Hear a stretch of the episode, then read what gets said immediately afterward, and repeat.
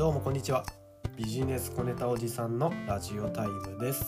えー、本日は10月8日の木曜日の10時くらい朝ですね、えー、本日もコツコツ淡々とラジオの収録を行っていきます、えー、本日は、え前回副業を始める心構えというテーマで少し触れたのですが、え徹底的にパクること TTP 戦略についてお話しさせていただきます。えー、このラジオでは1分から3分の短い時間でビジネスに役に立つスキルを皆様にインプットするというのがコンセプトになっていますので、えー、最後までご清聴いただけると幸いです、えー、それではですね本題に入っていきますが、えいつも通り TTP 戦略の3つのポイント3つのポイントだけ持ち帰っていってください、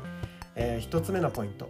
え TTP 戦略って何ですかということですが、えー、これはですね前回にも触れた通り TTP 徹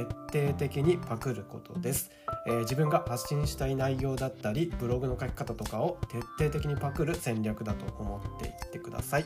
えー、2つ目は誰から何をパクればいいかということになりますが、えこれはですねシンプルに何も考えずに尊敬している人だとか目標とする人媒体と自由でいいと思います。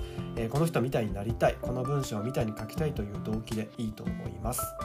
はい最後3つ目は、えインプットしたら必ずアウトプットすることです、えこれが一番大事で、えインプットというのはインプットしてアウトプットするまでがインプットと言われています、え何かを見たり聞いたり読んだりしたままではただ頭でっかちになっているだけです、え理解しているようで学んだ気になっているだけです、え必ず自分なりにアウトプットしてオリジナリティを付け加えていくことが TTP 戦略をする上で重要になっていきます。